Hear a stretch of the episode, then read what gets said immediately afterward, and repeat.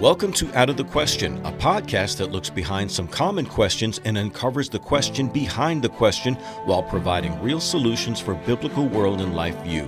Your host is Andrea Schwartz, a teacher and mentor and founder of the Chalcedon Teacher Training Institute. In today's episode of the Out of the Question podcast, I have with me a veteran teacher who has clocked 30 plus years of educating in Christian school environments and has served in his current capacity at Cornerstone Christian School in the Sacramento area of California since 1995, teaching high school students. Greg Uttinger is also a husband and a father of three daughters and a longtime student of R.J. Rushdoony and a good friend to the Chalcedon Foundation, serving as a writer in our publications and has edited many of Dr. Rushdoony's books for republication. Today, we will be pursuing the question, has the role of the teacher changed in a postmodern world? Thanks for joining me, Greg. Thank you, Andrea. It's good to be here. It's good to talk to you again. Well, good. Now, you know, there are a lot of people who are very despondent about the future. And there's this caricature of young people as uh, those who are tied to their smartphones and are not interested in the past, the future, and their present is only about latest trends in fashion or pop culture. You've been at this for a while. Do you think the average student, high school student has changed dramatically in the years that you've been teaching? Well, I don't know them all. So it's, I, I, I can venture a guess from what I see. In, in a sense, no, because human nature is human nature. I think some things are coming out clearer as we've lost our Christian moorings and bur- burnt up Christian capital that other the previous generations enjoyed. But the, the same worldliness takes many forms, and there are things that, that kids do now because of the technology available to them that are annoying, sometimes harmful, sometimes blatantly rebellious, that aren't that much different from what previous generations have done. They just had limited technology and different ways of going about it. So human nature does not frighten me. I don't think it should frighten anybody uh, if we believe in the God of Scripture. Now, if we don't, yeah, every reason to be terrified, go out and burn it all down, run for the hills. But in light of the Word of God and our risen Lord, uh, there's nothing really to be afraid of. Concerned, yeah, but there's always been things to be concerned about. Our, the souls of our children are always things to be concerned about souls of our students are things we should be concerned about and apply ourselves diligently to with much prayer. But have kids changed? I don't think so. I really don't. I I don't see that kind of change. Right. And you happen to have had three daughters who mm-hmm. went through high school years, or I think you're close to yeah. being done with them in high school. Oh, they're out of high school. They're out of high school. Okay. So you've been a teacher as you've also been the father of high school students. Mm-hmm. Do you find that students at a Christian school are automatically better students than you might find in a homeschool environment or even in a state school? Uh, automatically better? No. Uh, the advantage that we theoretically have is that parents put their kids in our school because they want a particular kind of education. And by the time they're done reading our mission statement um, and all of the stuff that we have up on our um, webpage, they know what we're about. Some don't get it, some really get it. And the parents who really get it and say, This is where I want my kid. See, we already have parents who share the same worldview, who are who care about their kids, who care about relating a Christian, the Christian worldview to their kids and, and, and I hate to say indoctrinating, but discipling them thoroughly in terms of it. So we have great parents mostly. Does that make a difference? Yeah. Should um, homeschoolers be in the same position? I would hope, but I think you probably know from working with homeschoolers that not all homeschoolers are created equal, nor are all parents who send their kids to Christian schools created equal. Some right. get what we're all about, what we're trying to do, and some don't. And we tend to get, now you, you also ask to compare to, to public schools. Better than public schools? Yeah. Um, example, we uh, took on a, a, new teacher this year, just recently, who was teaching. He was one of ours. He was a graduate of ours, and he went into the public schools hoping to make a difference. He found out he was babysitting and doing traffic control and maybe acting as security guard. He literally could do no teaching. Uh, what and the things he had to, the things he could not say, like "you're a girl and you're a boy," just were so frustrating to him. He came to us and was, "Oh, this is so I can talk about Christianity. I can talk about the Bible. I can tell people what I really believe." So, are the public schools bad? Yeah, mostly beyond belief. I'm sure there are exceptions, little out of the way places, but um, do we have advantages? Yeah.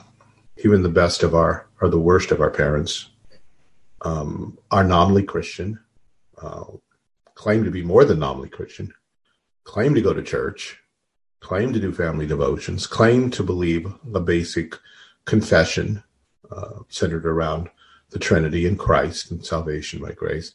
So, is that an advantage? Yep, it's a wonderful advantage. But does it solve everything? No. And are we trouble free? Absolutely not. Yeah.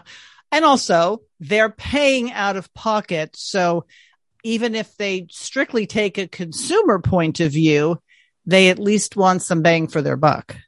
You would think, and that's generally true. Uh, there are some within particular cultures who see it more as a status symbol. Uh, some people who come from Europe um, Eastern Europe in particularly, are they, their culture says you send your kids to Christian schools, but they don't always understand why that is. And as long as the kid's in Christian school and nothing seems to be going wrong, they don't inquire too closely. And sometimes we've had trouble with that. Your kid is misbehaving. Your kid is a problem. Um, and they don't. Sometimes they don't want to hear that. Some do, and and amazing number of uh, parents who have come to our school and have, picked up on what we're trying to do in our own worldview and approach have ended up leaving the churches they were in for churches that are more theologically sound, more activist, more evangelical. Um, so there there are reciprocal effects here, but yet things that love for your kids would be enough to make you want the best education possible for them. But that requires work. And some parents are just swamped with their own work, and some, sadly, don't care that much. As long as they push their kid into a Christian school, they figure it's all taken care of. Yeah. And from my experience with homeschoolers, sometimes it's the same way. We're homeschooling, therefore everything's fine. And the question is, well, what does homeschooling look like? Right. And a homeschool is going to look different for individual people because Absolutely. I've always maintained what homeschoolers have in common is what they don't do. It's yes. not what they actually do. Yeah, that's a lot of truth there.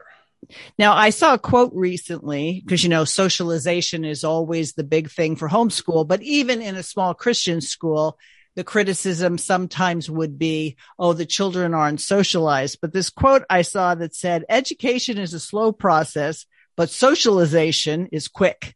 And socialization is having everybody think alike. How do you instruct your students in such a way because you've been doing this for a while and you get a new crop you know every four years. Um, how do you help them realize they have to do more work than you do? It, it seems to me that there are three or four things going on in that question. I'm not sure i can sort them all out. Uh, i think the accusation against homeschoolers first is an assumption if you go if you're not hanging around other kids you can't i you can't relate to other people. You can't carry on a decent conversation. Well if parents are involving their kids at church and with other homeschoolers and in they're getting them summer jobs and they're hanging out with grandma and grandpa they have all kinds of opportunities to learn to talk to people just fine thank you. And the same thing's true for christian schools. Right. so that in and of itself is not an issue but sometimes the issue becomes um, children do not normally automatically know how to be polite. They don't automatically know how to co- carry on a conversation. And have we seen some awkward kids come into our school? Oh, yeah, I could name them. Um, sometimes there's a learning disorder involved. Uh, uh, sometimes there's some kind of, well, as you say, they're on the spectrum someplace. Um, and sometimes it's just a rude.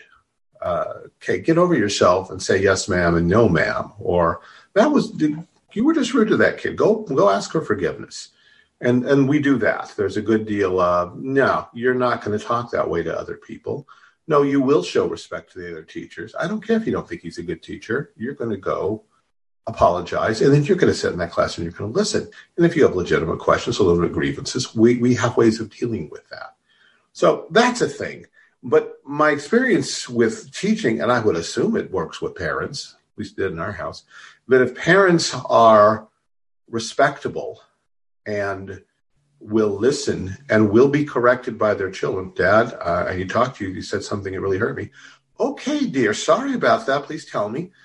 Um, children grow up socializing just great, and it's not a major concern to anybody. The one thing that might get in the way, though, is pride. I was Christian schooled. I was homeschooled. I know more than you do. Yeah, I found out when my I graduated from a Christian school, and when I went to junior college, I found out there were a lot of kids who were as polite as I was, who were smarter than I was, who got better grades than I was. I mean, I was a straight A student, but um, it I I had competition on all fronts, and sometimes the pagans are in fact nicer, better mannered, can communicate better, more personable, more, more charismatic. And sometimes Christ does choose the, the weak and lowly things, and we have to learn to put a little bit of polish on our act. That's part of growing up and part of learning. Right. So, part of the question I also said is that in a environment where someone's going to be educated, yeah. where they're going to be useful, where they're going to understand the, the, their history and the present and help shape the future. In many cases, and I've done teaching in both Christian schools and homeschool and tutoring. One of the first things I have to get people to understand is you have to care more than I do about your future. you know, and well, ideally, yes. yeah, you know, but I mean, it's like at some point, somebody has to realize that a person can teach, but they can't make you learn. Yeah, and that's a hard one for teachers, and I suppose for for homeschool parents as well. For any parent, you want your kid. I mean, th- this is simple covenantal postmillennial thinking. The next generation should be better than the past generation because we've processed, we've learned where the pitfalls are, we know the mistakes, we know the answers, and we're going to hand it over on a silver platter to the next generation, and they're going to take that and they're going to run with it. Except they don't always. Right. Uh, I don't know how many times I've done the lecture you're talking about you have to start caring. You are seniors or you are juniors in about six months. You have to, if you're going to go to a university, college, you have to start um, sending in your, um, what do you call it? Uh, application, letters of application. I do. Yeah, that means you're probably supposed to know what school you want to go to within the next two months uh, uh, I haven't even thought about it. Yeah, I know. That's kind of the problem here. So come on, come on, come on, get with it, get with it. And your mommy and daddy shouldn't be doing this because you're all nearly a grown up now. That's one of the my favorite speeches. You know what? you're nearly grown ups. You you are capable of fathering and bearing children now. And the truth is that, and this is something that always gets them, within two years, you could be married. Within two and a half to three, you could be moms and dads. And they all give me this shock look of, look at your age. And especially, you know, well, I'm going to get, I'm going to finish school yet. If you walk with Christ, good. If you fall into the ways of the world, that might not be exactly the way things go. Right. So adulthood is, is coming in on you fast. And some of you, at how many of you uh, parents are going to kick out when you turn 18? Usually a couple of hands go up. Aha. Uh-huh. Running out of time I remember asking one young man, he was just being really silly walking along through uh, our chapel building. And I stopped and said, you know, that was just silly. How long would you think it honestly would take you to get your act together, grow up and be ready to be a man? And he, he, he heard me and he said, well, um, I think I could pull it off in three years. This is like a junior. Mm-hmm. Uh huh. Why aren't, why don't you start today. And he had kind of a shock look on his face. Um, eventually he grew up, but it took, I think, a little more than three years. I see. So, what do you think of? Um, there's a trend, and the, this trend has a modern spokesman in Mike Rowe saying that high school graduates shouldn't automatically just consider going to college, that they might consider trade schools in terms of being prepared to earn a living. Not that they can't also learn other things as they're doing that, but uh, not getting into debt and actually using skills that are necessary for society to continue, whether it's a plumber or a contractor or an electrician, things like that. Uh, I agree to a point. Uh, I think there are a couple things to be said here. Um, one, college is not what it used to be. I mean, on any level. Right now, uh, my youngest daughter has gone, she's in her second, I think, finishing her second year of college. She has yet to set foot on a college campus. She's had some good professors from what I can see, but it's all lectures online. There's a limited amount of actual interaction, which is what college should involve someone and, and what high school should involve the reason you have a teacher is not just to be a conductor through books. Okay, you need turn to chapter three, begin reading, but someone who helps you understand the flow of arguments and how to think critically and how to for Christians certainly how does this compare with what the Bible tells us? What theological doctrines are in play here? How does this reflect a pagan worldview? And at a college level, you, you want someone who will do that for you. My wife went to uh, to Sacramento State and had a wonderful experience. Not to say that all our teachers were Christians by any means, but they knew how to teach. And she came out of it with a very high opinion of that college for that, not for everything they taught her. So what we're seeing is, and, and who knows what's going to happen before this is all done. College isn't college anymore. It's uh, it, it's online. I don't have a word for it. Fill in the blank circle the right answer, send in your things, we'll send you a diploma. If right. that's Plus, what college is, yeah, then it becomes a question of okay, why are you doing this? If that's the best education you get, all right, that's an answer. If it's I need the diploma on the other end, I, you know, I already know half this stuff, but I need the diploma. All right, well, that's a thing too. Sometimes getting certified is worth it. And then there are some professions that you need the education. You're going to be a doctor, or a lawyer, a dentist, something like that. You're, you, are not going to do that online very well. Um, then the practicality of the others. Yeah, they're not only practical, they actually earn a lot of money generally. Have you ever played a plumber? yes. um, they, they, they do well and they are important and honorable callings. I am a little afraid of, of the backlash of creating a new legalism. Before it was, well, you have to be college or you're not worth anything if I don't want it to become, well, now if you don't do something practical and hands on, you're not really worth anything. What we need to tell our kids is God has a plan for you. And strangely enough, though I'm your parent, I don't know what it is. I'm here to help you find it. I am going to help you think about you, uh, what you're good at, what you like. One of my wife's strongest uh, assertions is, or pieces of advice do study what you love. Otherwise, you're going to go crazy. And there's a lot of truth in that. Oh, no, I agree. I agree. And parents need to help students find that. Some people, you can look at some kids and say, you know what, you're, you're done with the classroom. Uh, what we're, the stuff we talk about is really important. You've absorbed some of it, some of it went right over your head. That's okay. But yeah, uh, college is not for you. Trade school or, or apprenticeship or going right into the job market is the best move for you and yeah, it's going to save you a lot of money. Now, as for the money thing, that's variable. I was just looking at an, an old uh, thing of my economics files and said, here's how you should prepare for spending money for your kids in college. And I looked at the, I think it was 200,000. This was several years ago, $200,000 plus for college education. Um, uh, we paid, my wife and I paid like nothing for our kids' college education. Uh, one has finished UC Davis with a degree in medieval studies. The other is working at Sac State on um, communication science and disorders. We haven't paid anything yet. She's had to pay a little. and she may have to before she gets done with her master's, she'll probably have to pay a lot more. Our youngest daughter, yeah, nothing. There are programs, there are ways, there are things that really don't cost you a whole lot. If it had involved going into hundreds of thousands of dollars in debt, we would have handed our, our girls a lot of books and said, Here, read these. Um, right. On the other hand, the education that our school provides has proved over and over again to be at least as good as a sophomore level junior junior college education, except in one or two technical classes. Uh, apparently, we're now matching the, the, secular schools in chemistry, pretty close in. Well, we're pretty close in almost everything except maybe biology because we teach it as a freshman class and we don't have lab facilities. Uh, teacher's great though.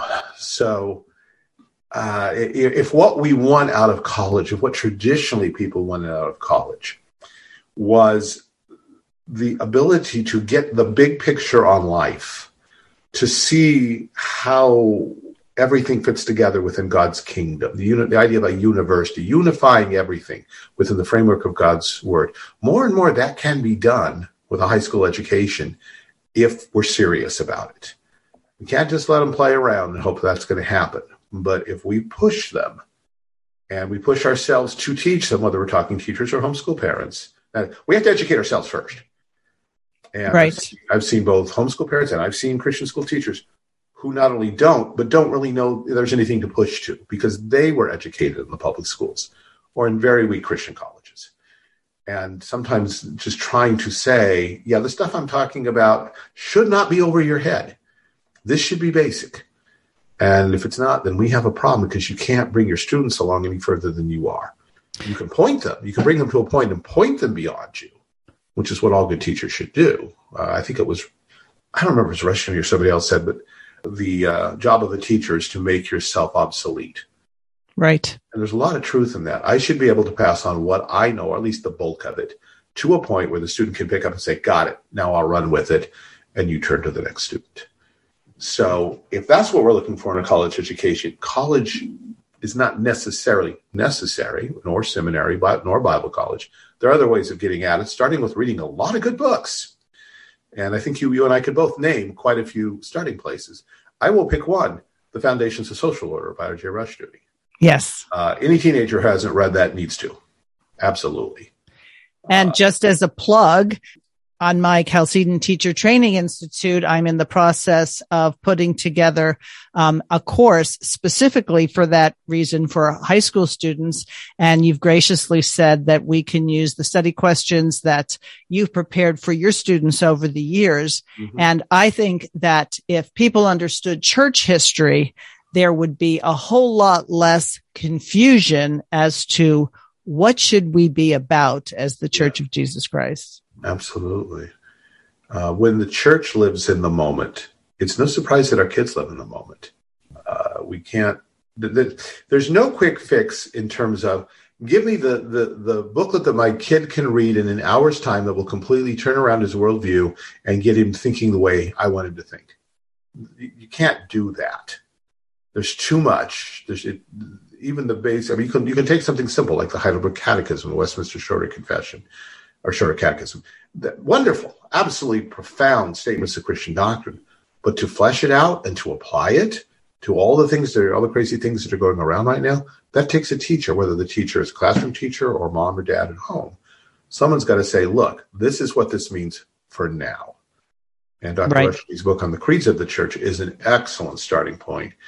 And for years, um, my students, uh, that was the one book they would remember, and then they would again, when they remembered back over the things they learned from our school, that was the book they pointed to. Uh, now there are other things that they're that build on that that I've been able to do that they also appreciate. They they love working their way through the entire Bible and seeing where it all comes from. So having the biblical theology, that is the history and literature of Scripture in order, side by side with systematics represented in the creeds of the confessions of the church, that's a powerful two-legged stance the other leg of the stool would be faith in Christ. If there's no personal faith in Christ, then you got a problem. It can become very intellectual. And I think it's true whether you're talking about a homeschool situation, Christian school situation, or even for those people who might be listening for whatever their circumstances, whether they're a single parent and their child is in a state school. the parent has to understand the very things that we're talking about that students, high school students need to know. And so if your education was deficient, then there's nothing more important than making sure you understand what God requires of you. And without an understanding of history and without understanding of doctrine, you're very easy. It's very easy to say, I'm doing fine and God's happy. But if you don't know the issues that um, 2000 years of Christendom have brought to light, then I think you're kidding yourself. You know, or just simply deceiving yourself or letting others deceive you because you're ignorant. You you just don't know what's going on. I in in a lecture once upon a time to a, a group of they were mostly homeschoolers, but they were homeschoolers of particular theological bent. So this is not a slam on homeschoolers, It's just this particular group. They they love the pilgrims and all that, that that strand of American history. And there's a lot in the Pilgrims to love, including the fact that they were Calvinists. I said that. You know, the Pilgrims were Calvinists. And the flack I got in return letters was, well, at least they, no, they weren't. No, they weren't. uh, I know the Pilgrims were not. And apparently, the, even the leaders in this group for a long time did not know that the Pilgrims were Calvinists that John, the pastor John Robinson, actually wrote in defense of the Synod of Dort, which came up with the so-called five points of Calvinism, the counterpoints to our the five points of Arminianism. But that's ignorance. How can you know the English Reformation and not know what the what the Pilgrims were all about, and yet somehow value their courage and their faith and whatever, if you don't understand their basic theology? Yeah, there, there are many such things where people are extremely ignorant uh, they look at they've been told about the again Christian foundations of America. Well, there are some pretty profound Christian foundations to America, and there are some pretty profound humanistic foundations to America too, and they have been at war from the beginning. And if you don't know that, if you idolize America, then it becomes God and country, which is not the gospel. Right. So there's lots and lots and lots to learn. And I think that's exciting. You know, you have a whole lifetime to do it, but I think people have gotten lazy and I know um, when I was in school, it was not uncommon to not do the assignment, to buy the cliff notes or mm. the study guides.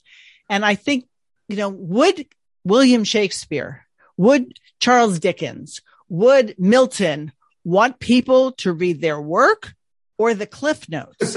and, you know, and it, it just means that we become intellectually lazy at the same time people think we're so advanced. Yeah, it's. Uh, I was talking to my kids after the our, our production was over, and a few of them were saying, "Yeah, my grandma has no idea. She came and saw the play. She has no idea what was going on." And um, some someone else, my parent, had actually read the synopsis ahead of time, and she didn't know what the plot was either.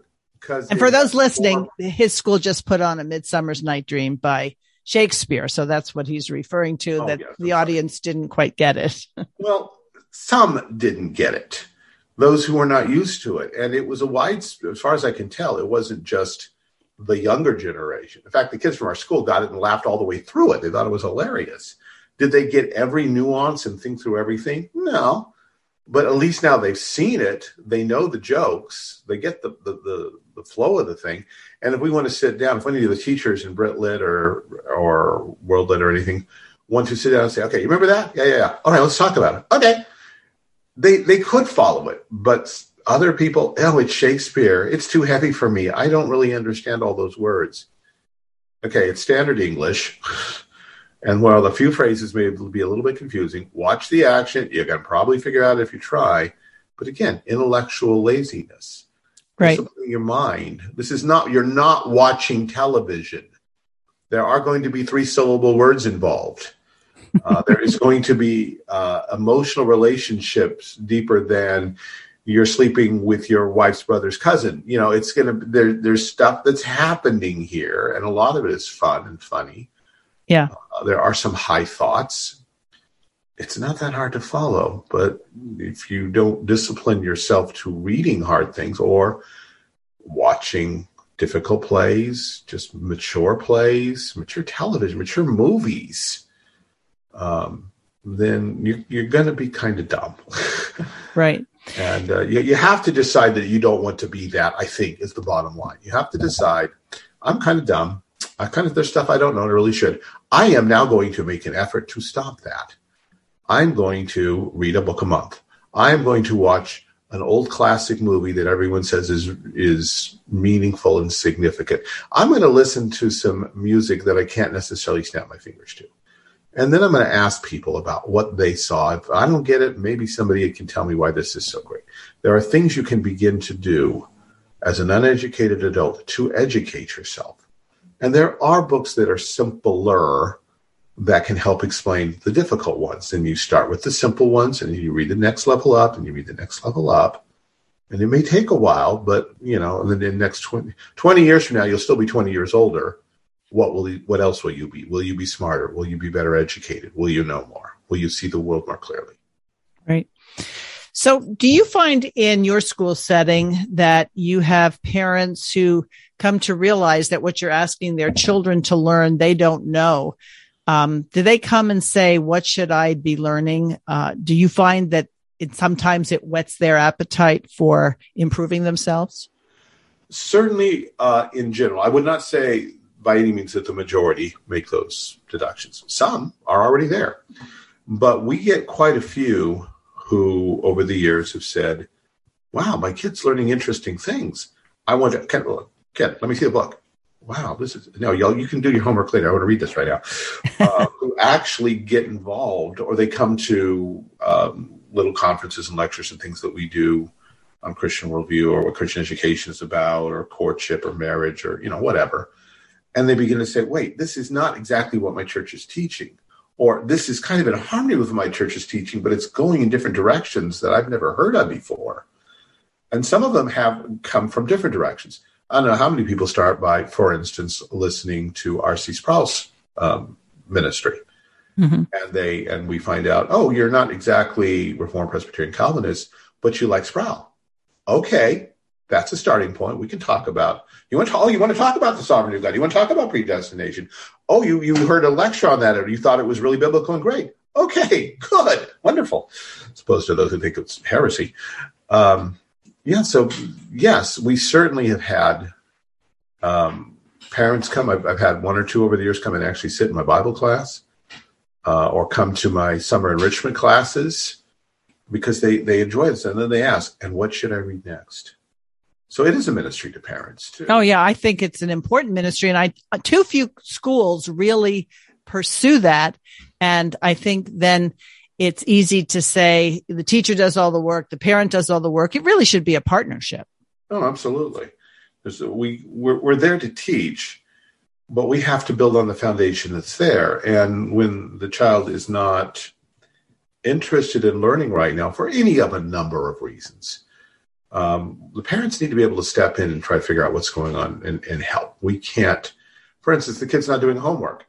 I'm sorry, I'm not at home with the kid. You are. Could you please do something about this? At least find out what's going on. Mm-hmm. Um, I can control the amount of homework to a certain extent, uh, but I can't make your child work.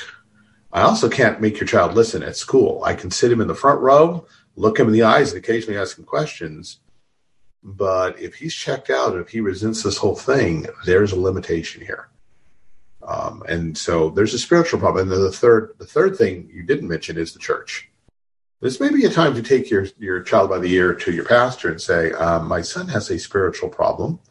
Would you please talk to him for a while and see if you can figure out what's going on here?" Yeah. And of course, there's always the possibility that the kid simply says, "I don't believe in Jesus. I don't believe in God. I don't believe in the Bible. I know I'm doing all this stuff." Okay, that's something we can't fix. And frankly, that's something parents can't fix, nor can the church fix.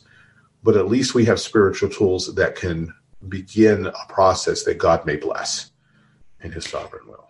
And you can explain things. So I always would say, let me explain it correctly. If you reject it, then you've at least rejected the Orthodox faith. Right, exactly. Okay. And that's on you and that won't be on me. But exactly. I, I'm not deficient in letting you know you're a sinner who needs salvation. You can't do it yourself and you'll never be good enough. So the answer is as it's laid out. And some people don't like that. Well, I can understand why they don't like that yeah, because yeah. without the Holy Spirit's prompting, who would like that? Right. Can you think of over the years that you've taught um, the students you've encountered who had this strong desire to learn that it was so exciting that they kept wanting you to give them more and more. And you were like, this is so unusual that someone's stretching me. I've had that a couple of times. Have you? Well, at the risk of not sounding humble enough, I don't know that I've been stretched that much, but occasionally I've had to think about a couple things. Like, wow, that's a good question. Um, let me get back to you.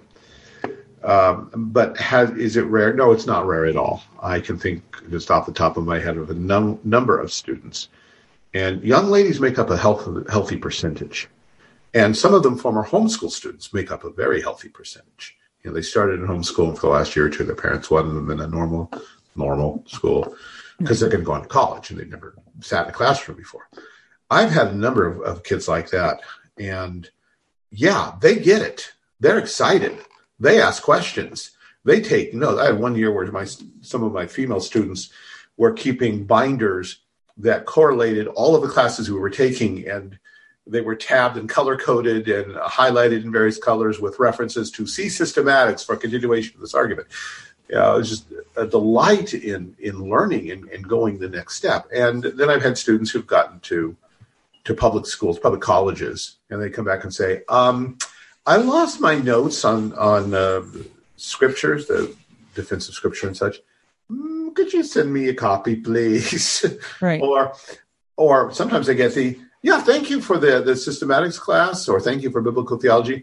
I'm currently using it to lead a Bible class. In one case, I'm using it to, to lead a Bible class at West Point. No, Annapolis. Sorry. Mm-hmm. Yeah. Wow. So um, do we get that? Yeah. Does every student come out that way? No, we're not magic, and I'm certainly not magic as a teacher. Some students go away really loving me in the school, but you know their intellectual abilities don't go that far. But they're solid. They're going to be solid citizens, solid church members. They'll probably be the boys will probably be deacons. The girls will probably be married to deacons or elders and be our pastors and, and be uh, good helpers and, and and take a lead in ministry of various sorts uh, and that's fine. Uh, not everybody has to be an intellectual. Not everybody has to know how to refute Plato. Uh, but right. a few people do. Some people have to pursue that course. And some people do need to be able to take the scripture, dig deeply into it to take on the heresies of the day, which are the heresies of a thousand years ago, but you know, they dress up. Exactly. And I think everybody who bears the name of Christ has to be a teacher in some sort because you can't fulfill the Great Commission unless you know how to relate to people who need to hear the truth of Scripture. Absolutely. Um, I'm thinking of a young man who was a good friend of ours. Family was was was the kind you were describing. They they came out of a Pentecostal background, encountered the school, began to love it, to get involved in everything to uh, we had a home bible study. They'd come faithfully. Their son would come. And when when they were medical issues and other things kept them from coming he kept coming really faithfully. And he was not an intellectual. He was not a straight a student. He had learning disabilities but he was faithful. He was honorable. And when he graduated and um, began to take a more active part in his school life as an adult there was, there was a point where they were having a church meeting and all the all the men in the church were breaking up into tables to decide what they were going to do. And and his table was of the committee for something.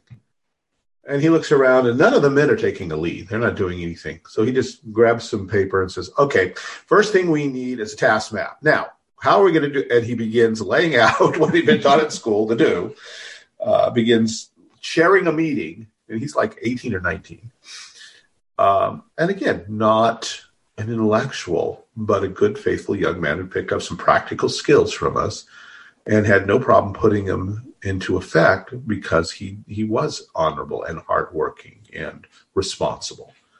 And you know, you look at a kid like that, and you say, "We can't, we can't ask for anything better than this." He loves Jesus, and he puts it into practice.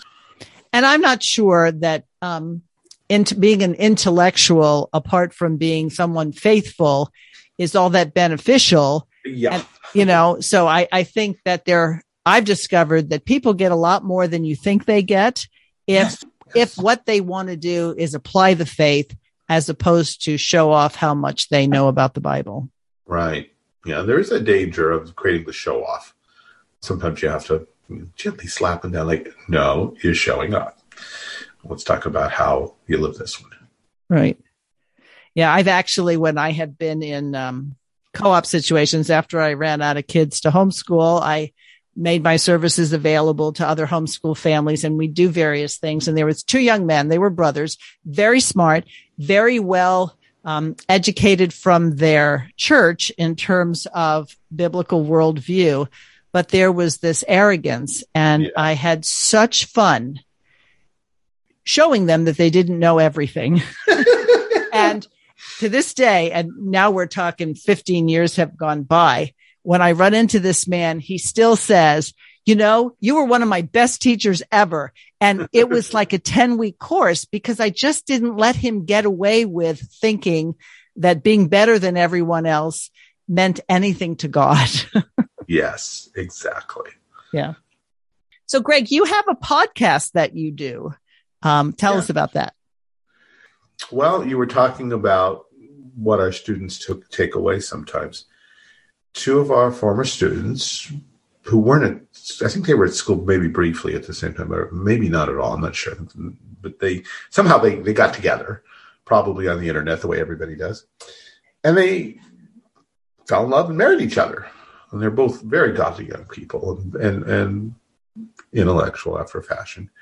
He uh, worked for the NSA uh, and did some kind of secret computer stuff. And she went to Hillsdale which is a pretty prestigious libertarian school. And uh, but as they as they began to live out their married life together, they kind of missed what they had at our school, and they found some of my recorded lectures for history and theology and such online, and they listened to them all. In fact, the young man had helped us set them up when he was still at school, so he knew they were there. And they but they ran out eventually and said, "We need to we need to we need to get him to do more. What if we did a podcast with him?" and they came to me and said, "How about this?" And I, first, I think I probably said, "What's a podcast?" that um, would be like you. What's a podcast? um, but um, I had written this. I'd ghost written a series of articles for our friend Bill Hyde that kind of worked through the Old Testament histories with an eye to sociology, politics, themes of liberty, identity, community, and things like this. I said, "All right." you don't know exactly what you want to do. I have this already, I have a series of basically lectures, articles already laid out. Why don't we just talk about them? And they said, cool. And they got together all the technical side. And the young lady, whose name was Emily Maxon, plays host. At least she did until she had her baby. And then she's right now she's taking a break. Um, and we invited some other people on now and then. Right now, uh, a young man named Brian Broom, also one of our students, is playing host. And we ju- we talk and the the articles provide a basis but we just talk about theology and politics and education and literature and pop culture. Um, but the the assumptions are creedal christianity the, the christianity of nicaea and chalcedon mm-hmm. that's a starting point and then we give a healthy nod to the westminster confession the heidelberg catechism and such the theology of the reformation and what's the name of the podcast? It is called Halting Toward Zion, and it is a play on words that almost nobody gets. Um, there is uh, a poem by Yeats where he speaks of this what rough beast is our come la- come round at last is slouching toward Bethlehem to be born, a prophecy of his Antichrist. Well, slouching toward Bethlehem um, how about limping toward Zion? But to use an Old Testament phrase, uh, Jacob, when he was done wrestling with God, halted on his leg as he continued to walk with God. The church limps to victory. We don't we don't run it in our own strength. We don't have any strength. We are cripples. But God uses cripples. God uses those who halt. He uses the lame and the blind the weak of this world to accomplish great things. And the goal is Zion, the New Jerusalem, the kingdom of God manifest in all of culture and all of life, both now and ultimately beyond the resurrection when Jesus returns. So that's the idea. We're halting along, talking about stuff that we hope is important and hope and stuff we hope that will grab the attention, the interest of a certain kind of audience. It's obviously not for everybody, but is it a weekly podcast, a monthly podcast? Weekly, yes. Very good. And then you mentioned that um, someone found some of your other recordings online. Um, are those available for? I imagine. I okay. looked at a long time, but if you type in my name and type in world history or theology, I suspect they'll come up. I think you have to pay like a dollar for each one. And okay. I think that some of them are not in great shape. Uh, well, that dear lady in our church who was fighting cancer um, listened to them. I think she went through all of them and even made a list of the ones that were there, there were like two or three that weren't listenable, but she didn't seem to mind too much. She she liked what the, what the rest of them said. So it's there. I, am not particularly pushing it. it. These were things that come out of they, they were recordings of my high school lectures. Right. So you, you'll hear students talking and interacting and asking questions. So if you just want a taste of what it might be like, spend a buck or two and see what you can find. And I think this would be the answer for people who said, I want to know more. I want to know what my, what I should have learned. Yeah. And, uh, it might be the sort of thing that in a homeschool setting, parents and students can sit down together and, um, you know, go through a book, go through a course, go through a recording and then discuss it. That's what my Chalcedon Teacher Training Institute's about, going through Dr. Rushdoony's books, listening to corresponding lectures, and then I prepare questions to think about so that you can have a discussion. Because if you can't apply the faith and you just leave it in abstraction or something in your head, then that's not doing what we've been called to do. Exactly. All right. Well, very good. Well, thank you, Greg. I appreciate it. I appreciate the fact that after all these years, you haven't thrown in the towel and said, I'm done with high school students. You know, like- I like high school students. My wife likes junior high students. We make a good team in that respect. They're young people. And uh, parting word, they're people. And one of the biggest mistakes I've seen Christian educators and other others who come from out of Christian ministry and come into teaching think they're going to they're going to do great things. If you don't think they're people, you got a problem. If you don't think they're human souls, you have a problem. You're not going to accomplish very much. That is so like true. We are with all of our flaws and all of our sins, but we have a greater responsibility, and we it's our job to help them see their responsibility. And that was that involves some humility. It certainly involves a sense of proportion and a sense of humor. Okay, well, very good. Those are good parting words. Listeners, if you have any questions about anything that we discussed today, suggestions for future podcasts, you can reach me at out of the question podcast at gmail.com. Greg, thank you. Thank you, Andrea. It's good to talk to you again. Thanks for listening to Out of the Question. For more information on this and other topics, please visit chalcedon.edu.